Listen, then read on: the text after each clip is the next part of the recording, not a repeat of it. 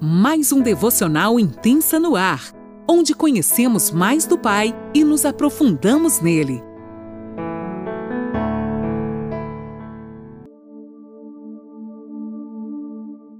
Olá, bom dia! Como está você nesta manhã tão preciosa? Mais um dia que o Senhor nos presenteia com o dom da vida.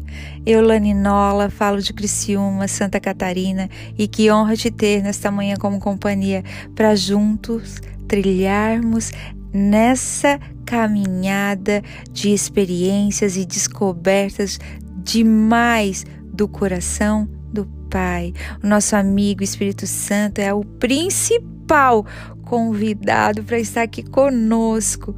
Amém? Vamos lá. Nós ainda damos continuidade a essa viagem das mulheres da Bíblia. Hoje, gente, a gente vai voltar para o Velho Testamento. Vamos estar lá em 2 Samuel. Você que pode, pegue sua caneta, seu caderninho e vá anotar tudo o que o Pai revelar ao teu coração. Então, em 2 Samuel 4:4, eu vou estar lendo na NAA. Jonatas, filho de Saul, tinha um filho aleijado dos pés. Ele tinha cinco anos de idade quando de Jezreel chegaram as notícias da morte de Saul e de Jonatas.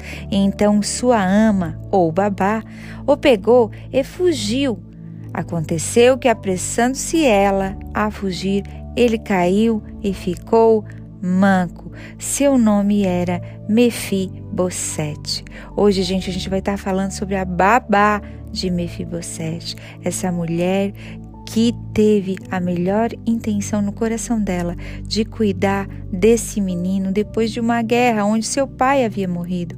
Essa mulher que fez de tudo para salvar esse menino. Vamos lá então.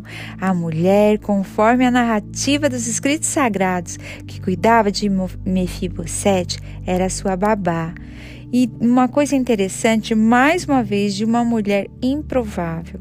O seu nome permaneceu no anonimato.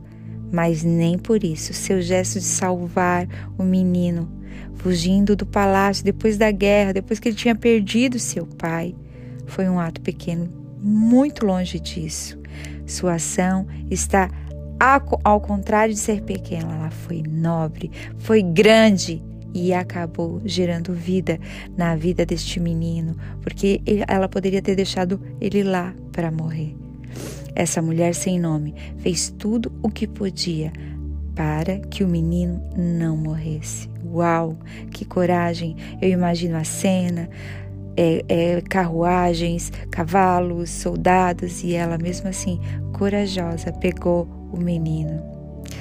No entanto, mesmo com todo o seu esforço, o menino acabou caindo de seus braços, ficando assim uma pessoa manca ou aleijada.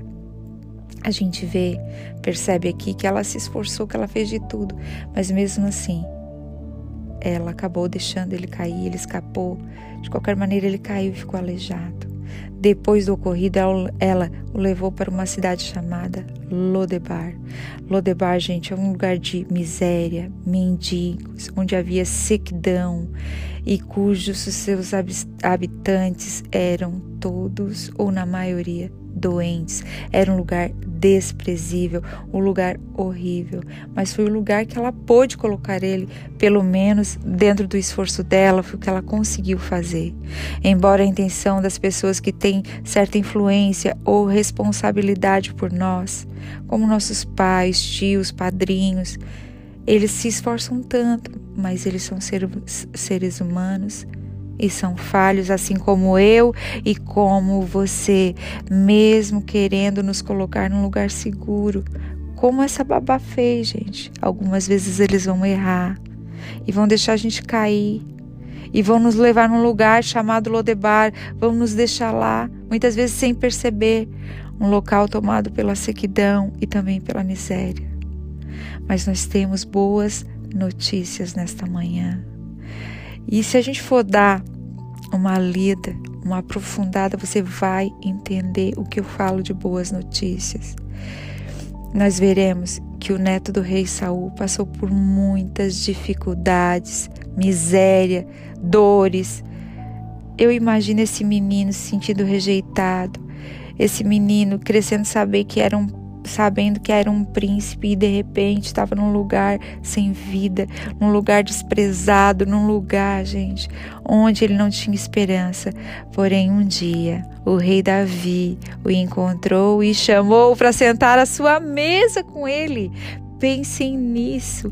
O rei Davi era amigo próximo do seu pai, eles tinham uma amizade como irmãos.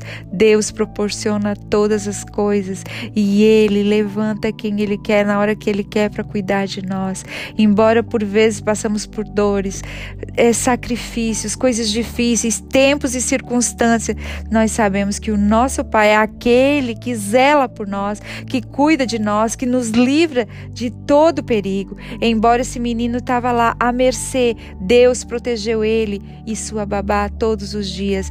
Essa mulher com certeza viveu com remorsos, com tristezas por ter deixado esse menino cair. Eu imagino a dor do coração dela, mas mesmo assim, ela deu o melhor para esse menino.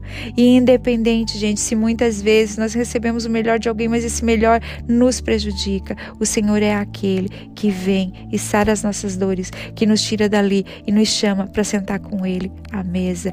Uma pessoa que estava perdida foi encontrada, uma pessoa que estava largada foi encontrada, uma pessoa abandonada, sem esperança, uma pessoa que não tinha vida, foi convidada para sentar à mesa do rei. E nessa manhã, o Senhor te chama, filho, participa do banquete. Eu vou te dar umas novas vestes.